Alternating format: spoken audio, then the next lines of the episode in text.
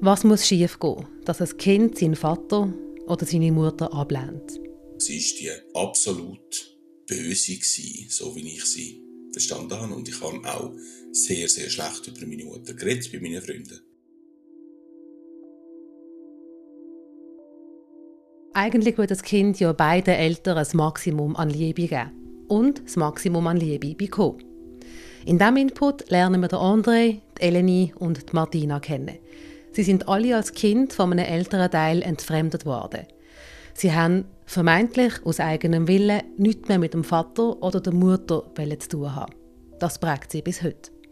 Ich bereue es einfach wirklich, dass ich meinen Vater nicht mm, vorher im Leben hatte der Mangel an ernsthaften Beziehungen, an intimen Beziehungen, der hat sich ausgewirkt bei mir auch als Schwierigkeit, auch im Erwachsenenleben Beziehungen ernsthaft zu führen.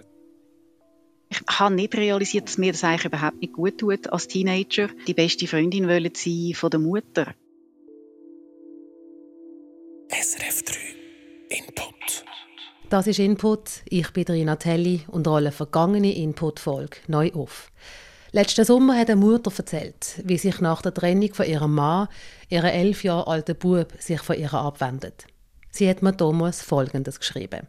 Ehrlich gesagt, Rina, wenn mir jemand vor zwei Jahren erzählt hätte, dass es seinem Vater einmal gelingen würde, meinen Sohn gegen mich aufzubringen, ich hätte ihn für verrückt erklärt.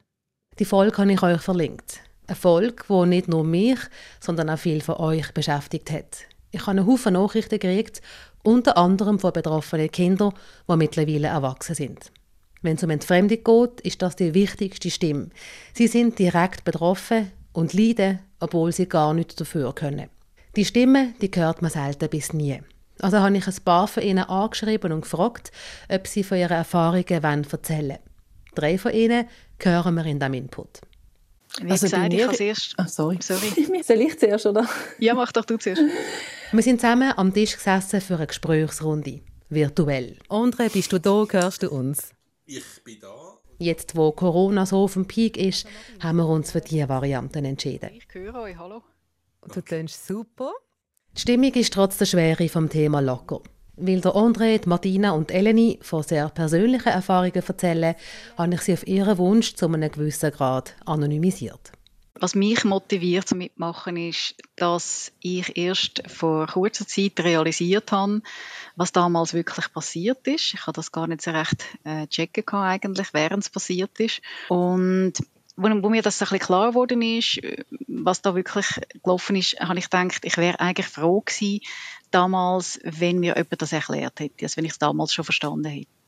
Was ist es bei dir, André? Es sind, glaube ich, ein paar Begegnungen mit Eltern, die mir erzählt haben, dass sie ihre Kinder nicht mehr sehen dürfen. Bei mir ist es wieder gut geworden mit der Mutter und ich habe das Gefühl, dass wir, ich kann als positives Beispiel da stehen. Also meine Motivation ist ähnlich wie bei den anderen zwei, dass ich ähm, gemerkt habe äh, nach meinem Erlebnis, also dass ich meinen Vater kennengelernt habe, erst überhaupt mit 32, dass ich ähm, für Leute, die ihre Kinder, ihre kleinen Kinder gerade nicht können, sehen so ein, wie ein Beispiel bin, dass, dass sich immer lohnt. Also dass sich auch noch, wenn die Kinder erwachsen sind, lohnt, um den Kontakt wieder aufzunehmen.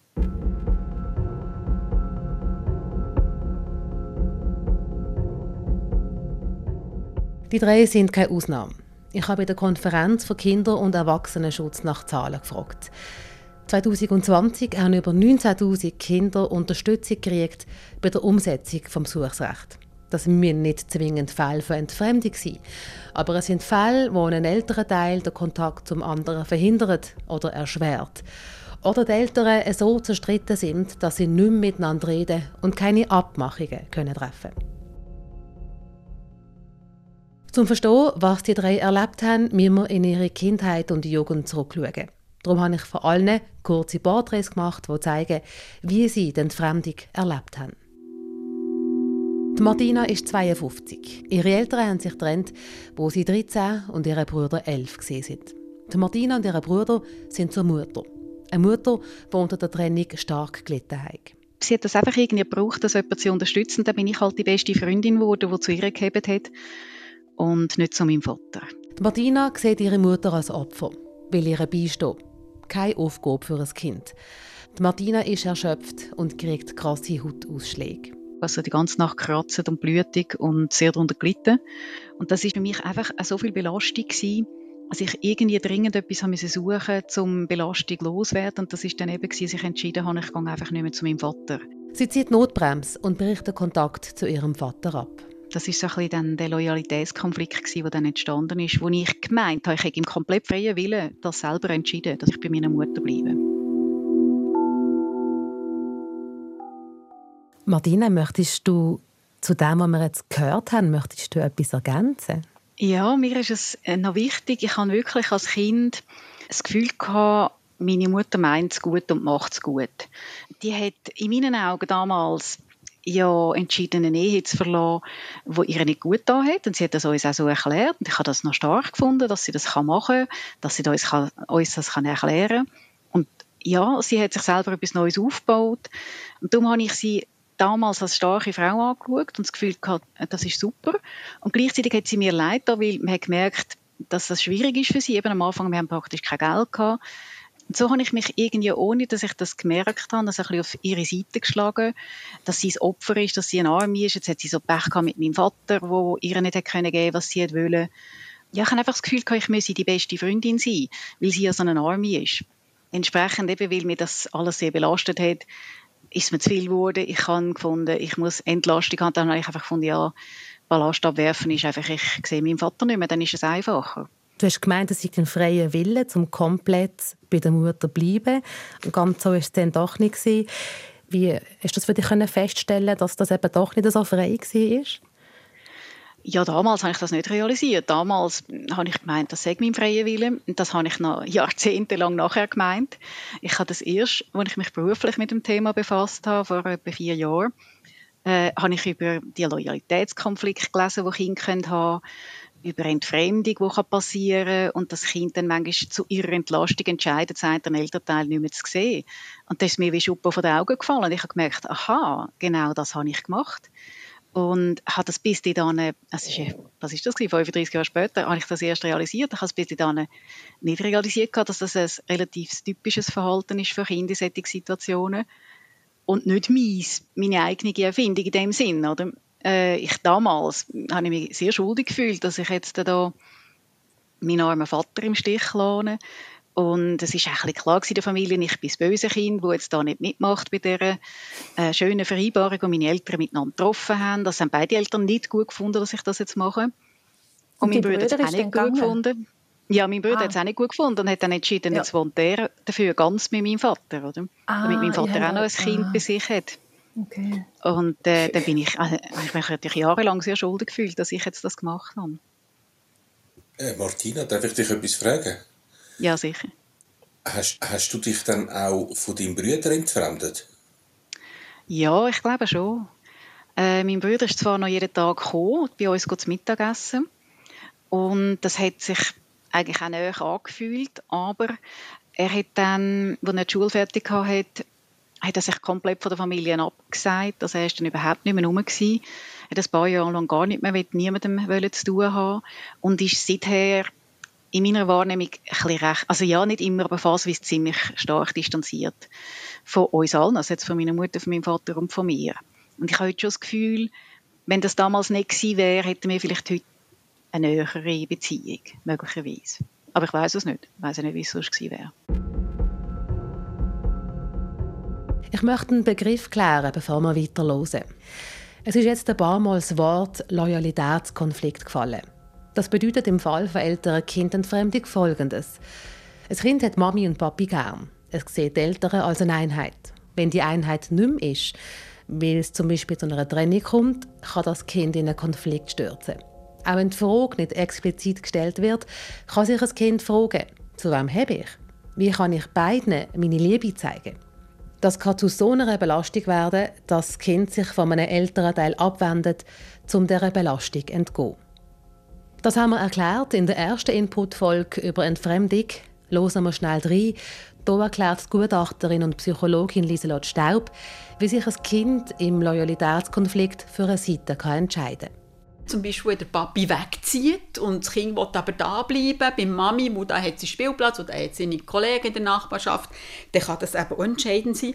Oder es kann sich dann halt auch trotz dieser Bindung mit beiden älteren Teilen, mit einem älteren Teil eine Koalition eingehen, die sich näher fühlt. Das kann gleichgeschlechtlich sein.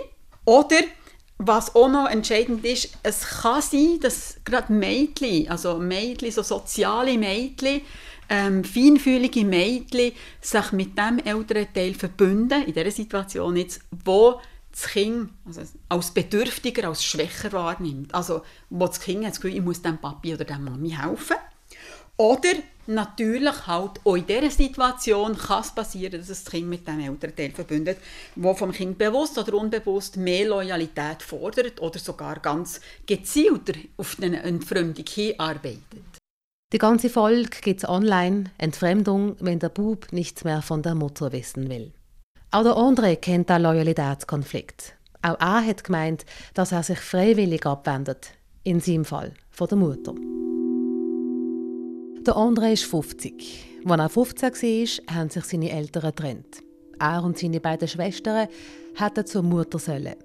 Der André hat das nicht wollen und ist zum Vater. Dort habe ich eine vollständige Trennung von meinen Schwestern und meiner Mutter erlebt. Zehn Jahre lang, als Teenie und junge Erwachsene, hat der André nichts mehr mit seiner Mutter zu tun haben. Sie war die absolut böse, so wie ich sie verstanden habe. Und ich habe auch sehr, sehr schlecht über meine Mutter geredet bei meinen Freunden. Dass der Hass gegen seine Mutter nicht von ihm ausgekommen dass er das nicht selber wollte, das hat der André erst sehr viel später verstanden. Ich habe mit meinem Vater Gespräche geführt zu diesem Thema und habe ihm auch gesagt, ich hätte eigentlich meine Mutter sehen aber aus, aus dem Wissen heraus, dass er das nicht will, auch wenn er das nicht deutlich gesagt hat, aber subtil hat es mir zu verstehen gegeben, ist es für mich gar keine Option gewesen. Möchtest du etwas ergänzen zu dem, was wir jetzt gehört haben? Dass meine Mutter und mein Vater beide uns gegenüber den jeweiligen Partner sehr schlecht gemacht haben, ist für mich prägend worden. Es ist für mich dann irgendwann als Erwachsener mit vielen Mühe verbunden gewesen, zu anerkennen, dass beide schuldig geworden sind und beide Leid erfahren haben.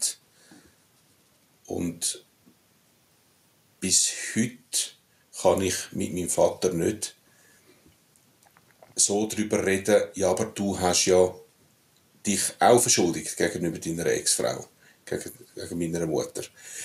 Das auf dieser Ebene kann ich mit ihm nicht reden und das macht mir sehr vieles schwer, auch bei der Aufarbeitung. Aber ich bin meiner Mutter enorm dankbar, dass sie nie aufgegeben hat, mich wieder zurückzuerobern. Oder zurück überzukommen. Enorm dankbar. Im Porträt hat man gehört, wie du sagst, dass dein Vater dir subtil zu verstehen hat, ähm, dass es keine Option ist, dass du zu deiner Mutter gehst. Was heißt denn das konkret? Es sind so ein paar Sachen gewesen. Das eine ist, er hat nie ihren Namen ins Maul genommen, hat nur immer von ihr geredet. Und das andere ist doch auch das gewesen, dass er gesagt hat, ja, aber sie hat mir so viel Leid da. Willst du sie wirklich wieder sehen? Du weißt doch, was sie mir alles hat. Und natürlich auch die wiederholte Anschuldigung, sie hat unsere Familie zerstört. Das ist etwas, was ich immer wieder gehört habe von ihm. Weißt du, warum dann deine Schwestern sich dafür entschieden haben, zu der Mutter zu gehen? Sie sind, wie ich auch, der Mutter zugesprochen worden. Aha. Es wäre ein Aufwand gewesen für sie, zu sagen, mhm. nein, ich gehe jetzt zum Vater. Wieso bist denn du zum Vater, wenn ihr ja der Mutter zugesprochen worden sind? Die Frage habe ich mir mein Leben lang gestellt. Ich bereue es bis heute nicht, dass ich das gemacht habe, auch wenn es schwierig war, auch wenn ich eben die Training wegen dem erlebt habe.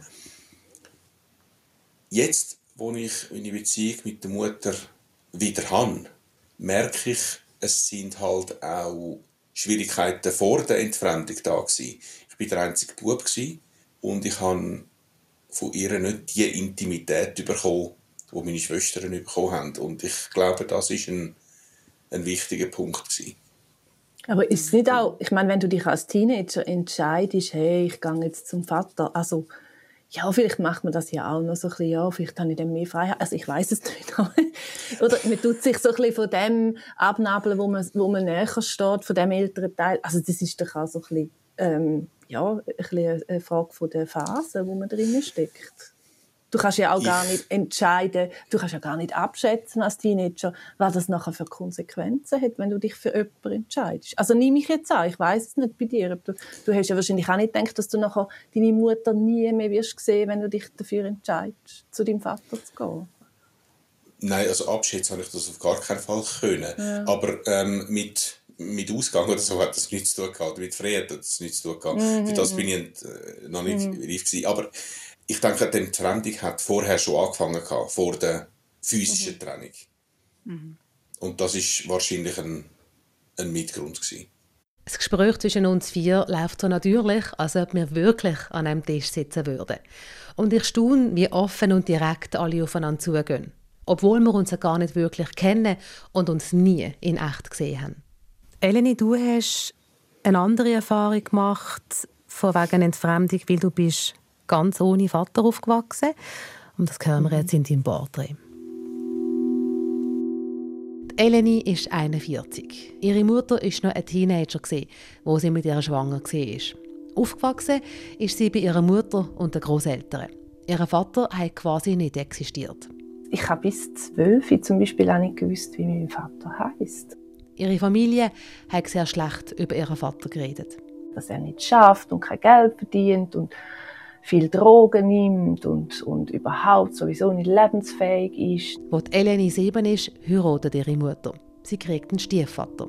Der Mann ist mir gegenüber gewalttätig und sehr missbräuchlich. Also er hat extreme psychische Gewalt auch angewendet. Im Zusammenhang mit dem habe ich natürlich dann auch versucht, für mich irgendwelche Fluchtwege zu finden. Und da ist mir mein Vater natürlich schon immer wieder in den Sinn gekommen. Sie probiert ihren lieblichen Vater zu kontaktieren. Er versucht parallel das Gleiche, aber sie verwünschen sich nicht. Die haben ihn alle äh, abgewimmelt. Möchtest du ergänzen, anfügen? Ja, anfügen. Mir ist einfach vorher beim Porträt von André auch noch aufgefallen. Bei mir ist ja das auch ganz stark gewesen, dass ich eben, ich, ich, äh, es kommt ja auch vor, dass ich erst mit zwölf erfahren habe, wie mein Vater heißt, dass ich nonverbal auch sehr gut vermittelt bekommen, dass es ein Tabuthema ist, über meinen Vater zu reden. Und dann habe ich aber auch so ein bisschen äh, etwas in die Richtung, wie jetzt beide äh, andere, äh, erlebt, dass ich ähm, eine Zeit lang auch recht schlecht über meinen Vater gedacht habe, weil ich halt einfach das übernommen habe, was man mir gesagt hat. Also, er sich nicht für mich interessiert und äh, ja, halt einfach ähm, nicht einmal die Alimente zahlt und sich überhaupt nicht kümmert. Und ich habe dann nachher herausgefunden, dass das alles überhaupt nicht wahr ist. Also, das ist schon noch, ja. Aber ich hatte die Phase schon auch gehabt, und ich dann fast so ein bisschen hässlich war auf meinen Vater, dass er mich da aus dieser Misere, wo ich drinnen bin, nicht raus kann Mir fällt auf, wenn ich der Eleni, dem André und der Martina zulos, dass die Rollen völlig schief sind. Statt Kind dürfen sie, sind sie zur besten Freundin geworden oder zur sonst einer Stütze für den Vater oder die Mutter. Dabei sollte es genau umgekehrt sein, dass die Eltern ein Kind stützen. Also die Hilflosigkeit sehe ich bei meinen beiden Eltern. Ich beobachte bei beiden Eltern, dass sie Kinder brauchen und das ist eine Rolle, die so nicht in Ordnung ist. Ja, das war bei uns auch so. Also ich habe das Gefühl, meine Mutter braucht mich jetzt. Sie braucht jetzt eine beste Freundin, wo ich, oder einfach jemand, der ihr hilft. Also ich habe dann auch extrem viel geholfen im Haushalt und ich habe alle ihre Probleme abgelesen. Ich habe das Gefühl gehabt, das braucht sie jetzt. Und das ist nicht die Rolle des Kindes. Also das hätte ich ja, im Nachhinein mir auch gewünscht, dass sie das gar nicht zulässt oder dass sie mir die Rollen auch gar nicht zugesteht. Du hast eben im Vorgespräch, Eleni, auch mal den Ausdruck gebraucht, ja. beste Freundin oder so, zum ja. Beziehung mit deiner Mutter umschreiben. Du kennst das auch? Ja, also ich habe jetzt eben gerade noch darüber nachgedacht. Ich meine, meine Eltern haben sich ja äh, unter Zwang getrennt während der Schwangerschaft. Also meine, meine Großeltern haben meine Mutter erpresst. Äh, sie müsse sich äh, jetzt von dem unfähigen Mann trennen, oder? Weil der ist jetzt halt einfach nicht standesgemäß oder nicht genehm gewesen. Und ähm, so, so ist dann das, äh, hat das so ein bisschen seinen Lauf genommen. Und dort, äh, wo sie, eben, sie ist ja mega jung dort habe ich natürlich schon meine Mutter eigentlich für mich alleine und sie hat so ein nicht gerade die Rolle von einer Schwester eingenommen, aber durch das, dass halt meine Großeltern extrem äh, ja, sie sind autoritär gewesen und meine Mutter hat müssen machen, was sie sagen. Und so ist sie natürlich schon immer noch auch ein bisschen in dieser Kinderrolle stecken geblieben. Oh, äh, zwangsweise, oder? Weil sie dann ja im, im gleichen Haus gewohnt hat, also im gleichen Haushalt wie meine Großeltern. Und darum ist das schon, hat das so ein bisschen, ja, eine andere, äh, eine andere Beziehung wie jetzt zwischen Mutter-Kind mhm. eigentlich. Es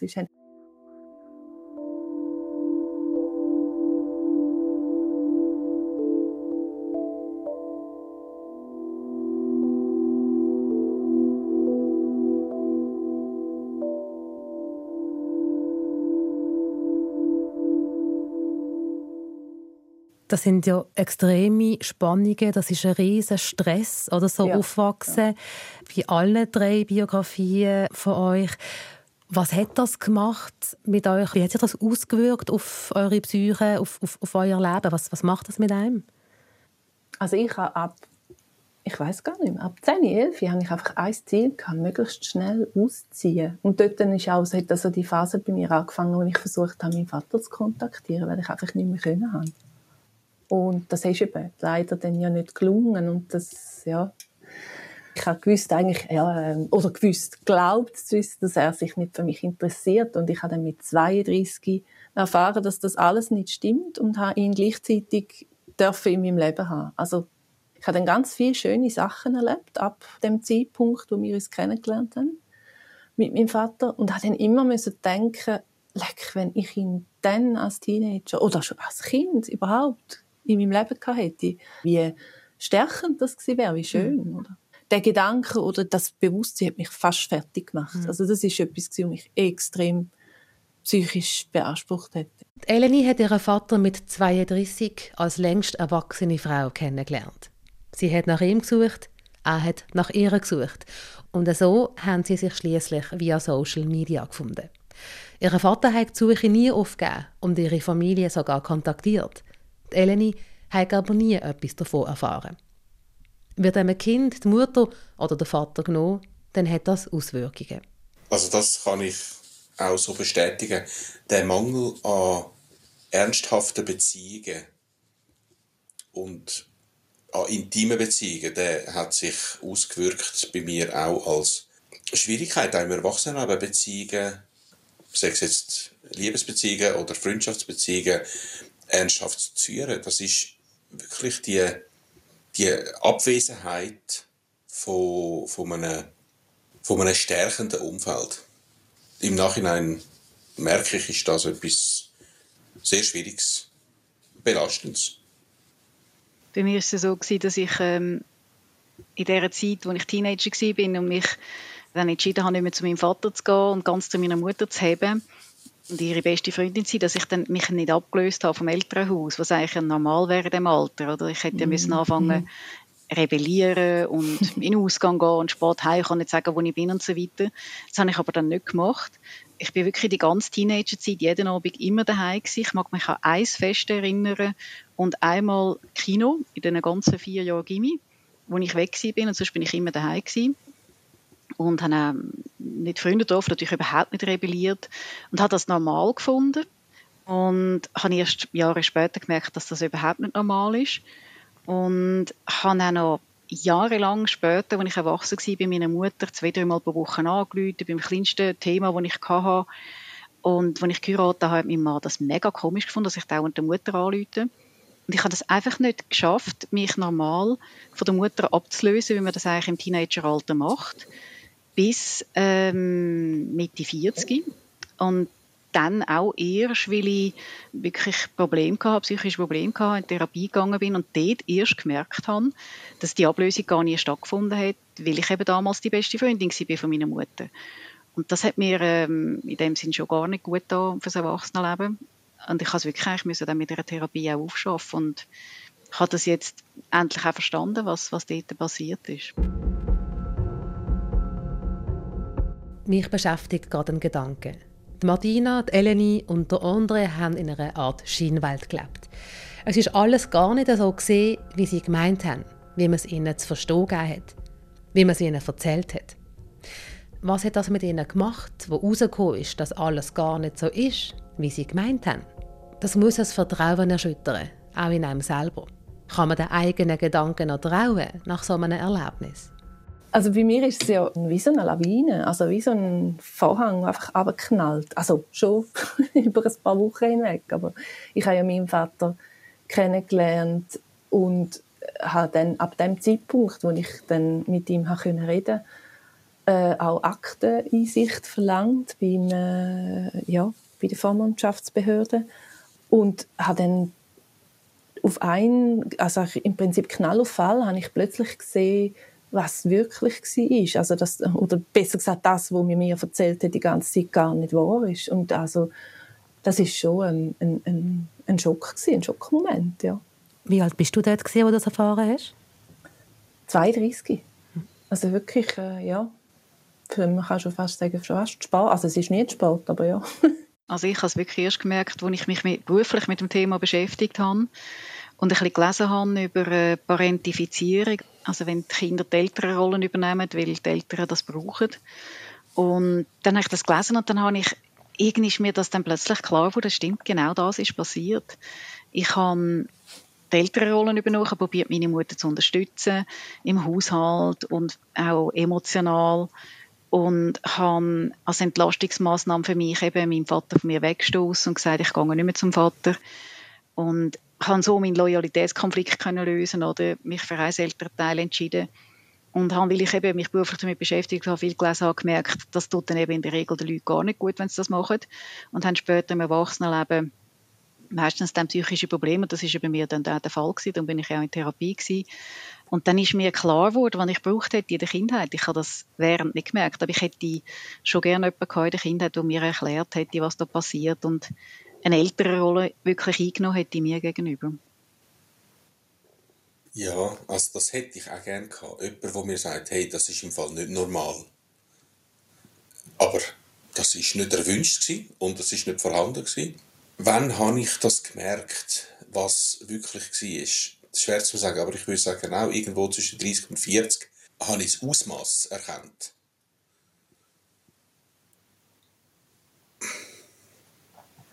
Das ist dann mit wahnsinniger Enttäuschung verbunden gewesen und Wut. Aber es ist nicht ein Moment gewesen. Es ist ein sehr, sehr langer Prozess gewesen. Ich bin irgendwie nicht enttäuscht oder wütend auf meine Eltern. Ich, ich habe mehr Trauer empfunden. Ich bin sehr traurig gewesen, dass mir das passiert ist. Und nachher auch dann sehr erleichtert, dass ich es jetzt verstehe. Ich habe dann plötzlich ganz vieles einordnen und ich früher nicht einordnen konnte. Und habe mich auch nicht mehr so schuldig gefühlt, dass ich damals die Böse war, die den Kontakt abgebrochen hat mit meinem Vater. Weil ich einfach gemerkt habe, das machen viele Kinder. Das ist eine klassische Lösung, die Kinder in solchen vertragten Situationen für sich empfinden. Und das hat mir dann eine eine Erleichterung gebracht. Und im Nachhinein auch ein Verständnis, warum es halt so war, wie es war. Oder? Dass meine Eltern es einfach in dem Moment auch nicht besser haben können.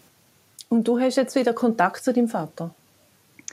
Ja, ich habe eben den Kontakt mit ungefähr 15 Jahren abgebrochen. Und mhm. nachdem ich Matur gemacht habe, habe ich dann irgendwann gefunden, jetzt sage ich ja erwachsen und jetzt wäre es eigentlich schon erwachsenes Verhalten, den Kontakt mit dem Vater wieder aufzunehmen. und ja. habe ihn dann irgendwann wieder aufgenommen. Ich weiß nicht genau wann, so zwei, drei Jahre nach der Matur oder so etwas. Ähm, ich weiß nur, mir ist es schwer gefallen, dass ich es machen musste und dass mein Vater nicht von sich aus auf mich zugekommen ist. Aber ja, es war ja verständlich, weil ich ihn ja von mir weggestoßen ein paar Jahre vorher. Also er hat nie versucht, um dich wieder... Ich mag mich nicht mehr so recht erinnern. Ja. Ich weiß ja, es ja, nicht mehr genau. Nein, nicht, ja. ja. Ah, das ist lustig, das war bei mir wirklich genau umgekehrt. Gewesen. Meine Mutter hat sich fest darum bemüht, dass es wieder passiert und wenn sie das nicht gemacht hätte, wäre das wahrscheinlich bis heute nicht der Fall. Gut, nein, das kann man wahrscheinlich so nicht sagen, aber mhm. sie ist die treibende Kraft gewesen.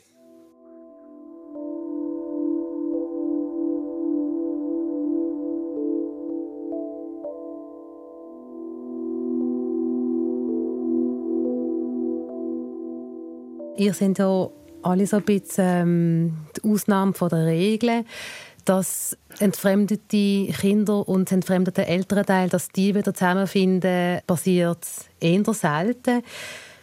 Bei euch ist das aber der Fall. Wie, wie sind ihr wieder zusammengekommen? Was hat es da gebraucht? Also bei mir war es wirklich so, gewesen, dass ich auf den Vater zugehen Ich mag mich nicht mehr genau erinnern, wie ich es gemacht habe. Ich mag mich erinnern, dass er am Anfang nicht so wirklich wollte. Und das kann sein, dass er einfach so verletzt war, weil ich eben ein paar Jahre vorher nicht mehr den Kontakt wollte. Oder dass er nicht verstanden hat, warum ich jetzt das will. Aber ich weiß am Anfang ist das ziemlich im Raum gestanden, dass ich geschuld bin, dass die Training gekommen ist und dass ich ähm, ja, also zuerst mal mich ziemlich entschuldigen muss, dass er eigentlich wieder den Kontakt mit mir wette. Also es war schon von seiner Seite recht viel Verletzung da und Unverständnis. Und ich bin dann zum Glück hartnäckig geblieben und dann hat sich das dann irgendwann schon ergeben. Aber ich habe das Gefühl, am Anfang ist mein Vater also ein bisschen recht äh, vorsichtig mir mhm. gegenüber. Er hat dem, der glaube ich, nicht so ganz traut. Mhm.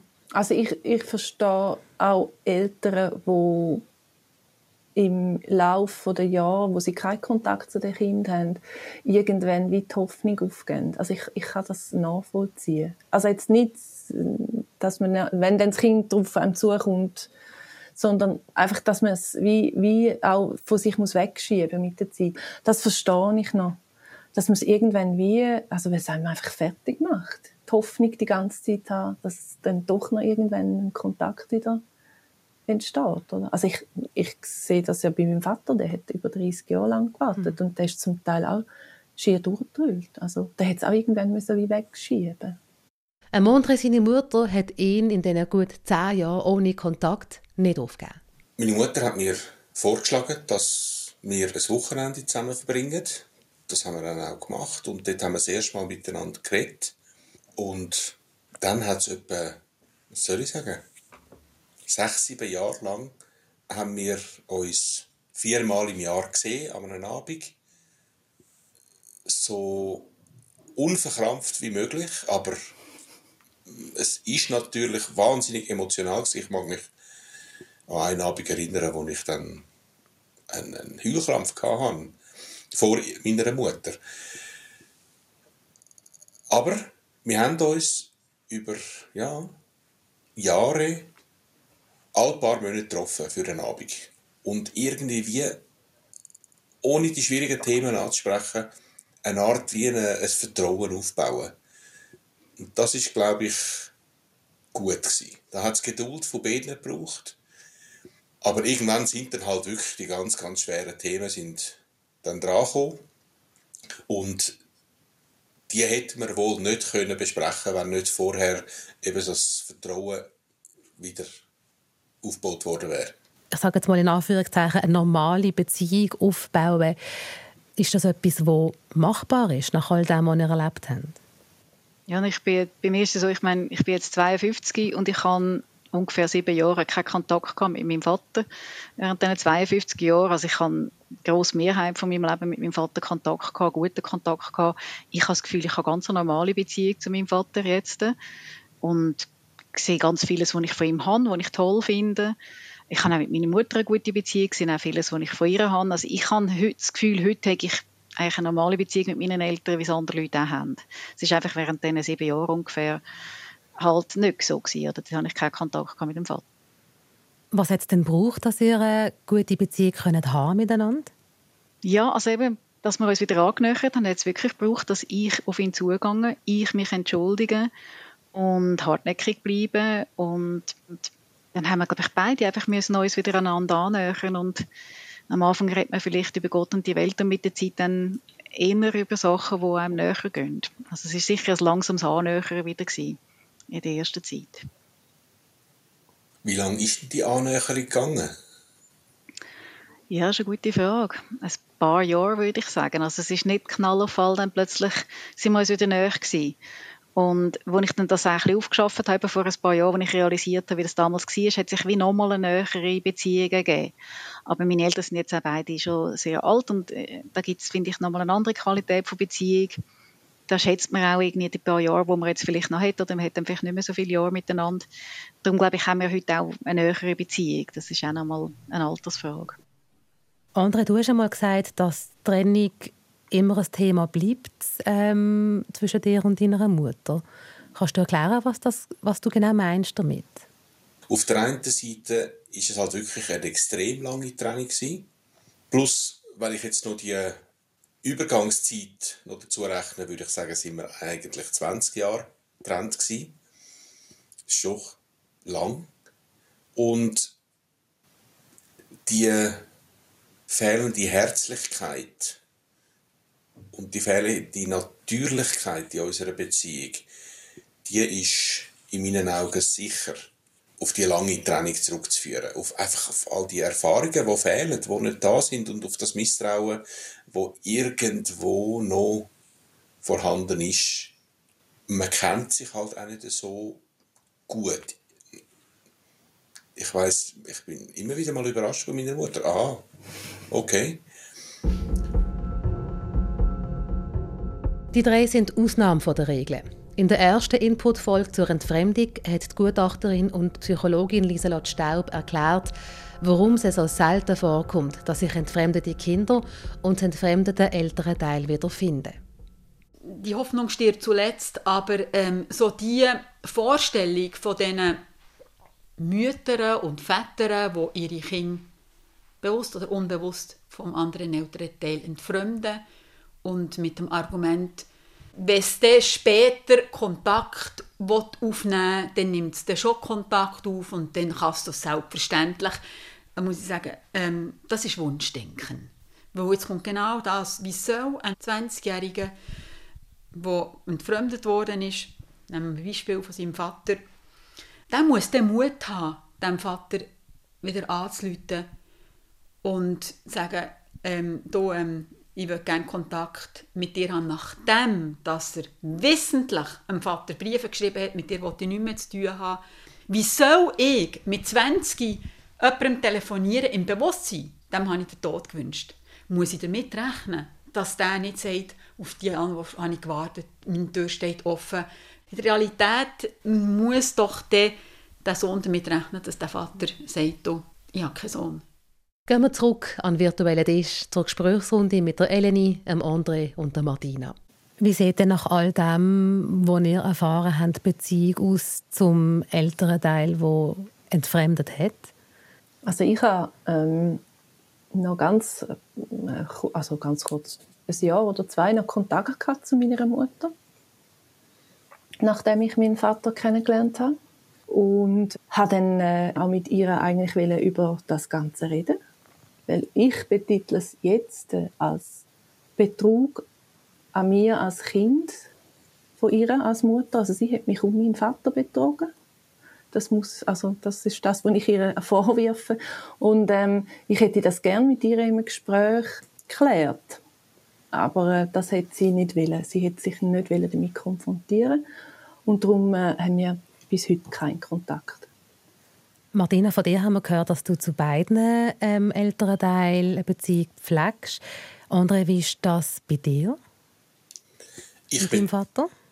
Ich habe mit beiden Eltern einen guten Kontakt. Es war eine Weile lang schwierig mit meinem Vater.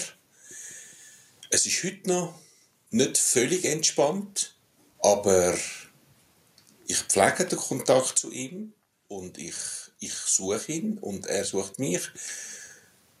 Aber ja, die Tatsache, dass er mich meiner Mutter entfremdet hat, ist auch ein Teil von unserer Beziehung geworden. Klären haben wir vieles nicht können. Und irgendwann habe ich natürlich auch lernen, gewisse Konflikte muss man halt einfach für sich selber lösen.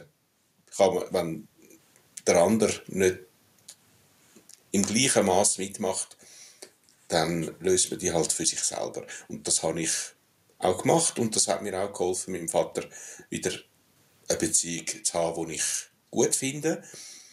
Aber es macht mich ein bisschen traurig, wenn Martina sagt, sie hat mit ihrer Mutter jetzt keinen Kontakt mehr. Das würde ich nicht mehr wollen. Das würde ich sicher nicht wollen. Aber ich verstehe die Wut. Ich verstehe sie. Also ich habe Kontakt, du meinst Eleni? Oh, Eleni, schon ja. falsch gesagt, ja. sorry. Schon gut. Wenn sich natürlich jemand nicht konfrontieren will, äh, und eben, da ist es jetzt ja nicht ähm, sie, also eben, sie hat, sie hat ja von Grund auf mich und immer wieder sich neu entschieden, über, über 30 Jahre, um mich anzulügen oder zu mir etwas Falsches zu erzählen.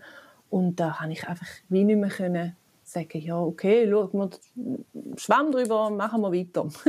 das, das ist für mich einfach wie nicht mehr möglich gewesen, oder? Elni, empfindest du das als Verlust?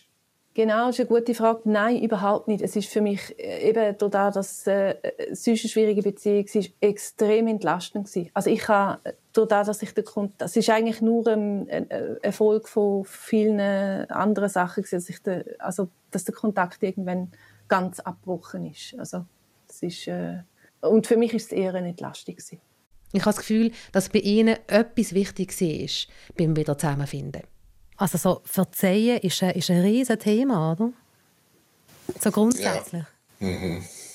Ja, du kannst aber niemandem verzeihen, der nicht zumindest einen Teil vom Fehler einsieht. Mhm. Also, ja. Ich wage dem zu widersprechen. Ich weiß, es ist ein bisschen ein unorthodoxes Ding, aber ja. Ich glaube, ich versuche zu vergeben für mich, nicht für den anderen. Und ich könnte vieles nicht vergeben, wenn ich auf das würde warten Beide Eltern haben vieles, vieles nicht zugegeben. Und trotzdem versuche ich zu vergeben. Ich sage nicht, dass mir das klingt immer, aber ich versuche es. Aber das.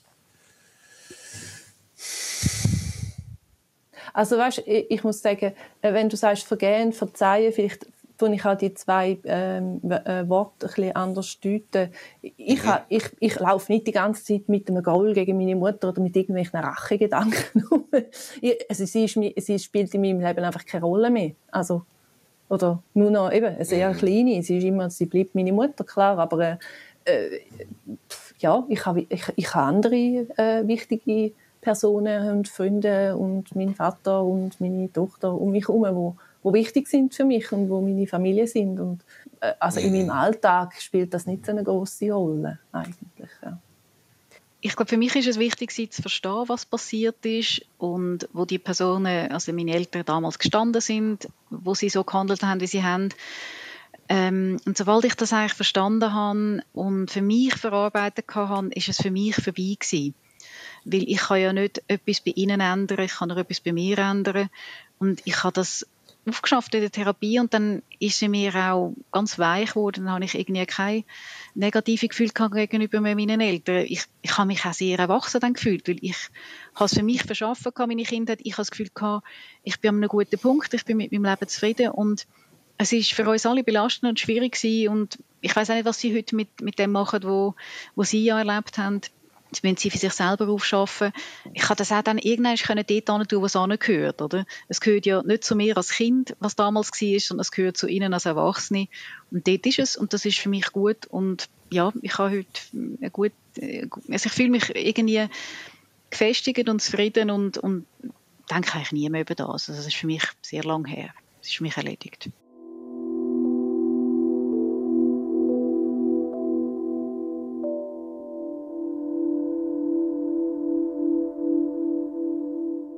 Wir nähern uns am Ende des Gesprächs.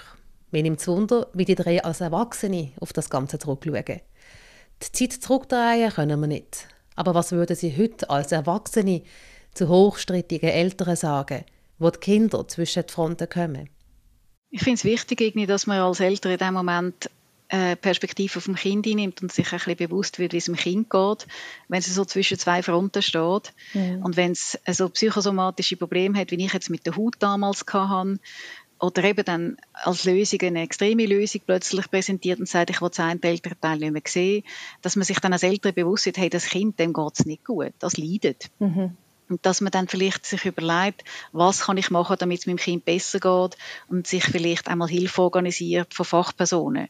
Das kann jetzt sein, äh, eine Fachperson, die einem Kind helfen kann oder die einem selber helfen kann ja, dass das Kind dann von außen vielleicht irgendwo Hilfe bekommt, wo, wo einem jemand mal neutral kann erzählen kann, was da gerade passiert und wie man mit dem kann umgehen kann. Weil das denke ich, Eltern, wenn sie so verletzt sind in diesen Situationen, nehmen nicht wahr, dass es dem Kind eben auch in dem Moment nicht gut geht. Und ich glaube, das wäre einfach schön, wenn sie die Perspektive vom Kind könnten einnehmen und, und merken, das braucht jetzt eine Form von Hilfe. Was ich vielleicht noch möchte ergänzen, der Teil, der entfremdet worden ist vom Kind, der muss schon probieren, auch wenn es schwierig ist, die Beziehung von dem ehemaligen Partner, Partnerin und dem Kind zu trennen, emotional zu trennen. Mhm. Und das ist meinen Eltern, glaube ich, nicht voll und ganz gelungen. Was würdet ihr als Erwachsene eurem früheren Ich, eurem Kinder-, Jugendlichen Ich aus der Perspektive von heute, was würdet ihr euch auf den Weg mitgeben, also euch selber? Los nicht auf die anderen. Los auf das, was du spürst. Das ist das Einzige, was ich gerne gehabt hätte, dass jemand mir gesagt hätte. Wieso? Weil meine Wahrnehmung, wie ich die Sache wahrgenommen habe, an Validität verloren hat. Weil alle anderen mir gesagt haben, was wirklich ist. Und zwar in sieben Versionen. Was du richtig, gerecht oder als Unrecht empfunden hast, das gilt so. Nimm dich ernst. Weil ich habe immer gespürt, etwas ist nicht in Ordnung. Ich habe es einfach nicht ernst genommen. Äh, ich bereue es einfach mhm. wirklich, dass ich meinen Vater nicht mm, vorher im Leben hatte. Also, und äh, ja, eben auch so ein bisschen, wie der andere sagt, vielleicht ein bisschen mit anderen Motiven, mehr auf sich selber hören und mehr äh, diesen kleinen Zweifeln nachgehen, die dann manchmal so auftauchen, der Intuition folgen. Ja, ich glaube, ich würde sagen, los, deine Eltern sind erwachsen und deine Eltern müssen ihre Probleme selber lösen und du musst sie nicht für sie lösen. Du musst für dich eine gute Lösung finden und wenn du jetzt nicht mehr willst gehen, ist das absolut in Ordnung. Wenn es dir dann besser geht, dann freuen sich alle. Das ist gut.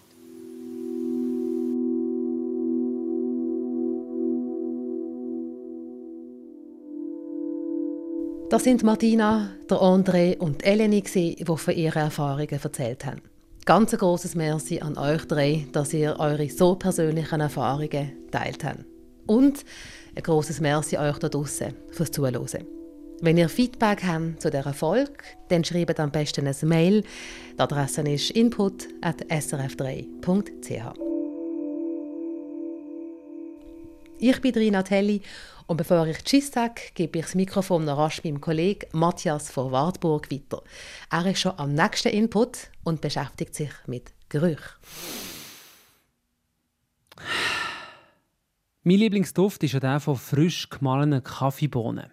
Nussig, vielleicht ein bisschen Beere, manchmal fast etwas von Karamell. Herrlich. Was ist aber, wenn einfach plötzlich nichts mehr schmeckst? Im Zusammenhang mit Corona passiert es momentan ziemlich vielen. Und man jetzt denkt, ja, komm, nicht können schmecken, das ist doch kein Problem.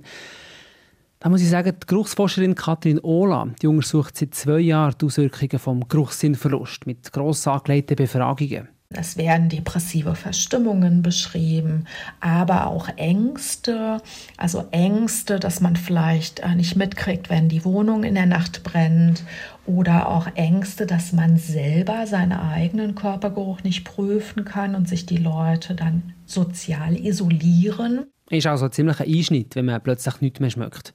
Weil der Geruchssinn der hilft uns unbewusst durch den Alltag. Wir schmecken zum Beispiel, wenn jemand Angst hat. Wir schmecken, wenn jemand krank ist. Und wir schmecken unter Umständen sogar, ob eine Partnerin oder ein Partner zu uns passt. Wir tauchen nächste Woche zusammen ein in die Welt des Geruchssinn, der Sinn, der häufig unterschätzt wird. Haben ihr auch Erfahrungen gemacht und den Geruchssinn zwischenzeitlich verloren? Oder könnt ihr vielleicht gar nichts schmecken? Dann erzählt uns. Ihr verwünscht uns per Mail input at srf3.ch. Tschüss zusammen und bis nächste Woche. SRF 3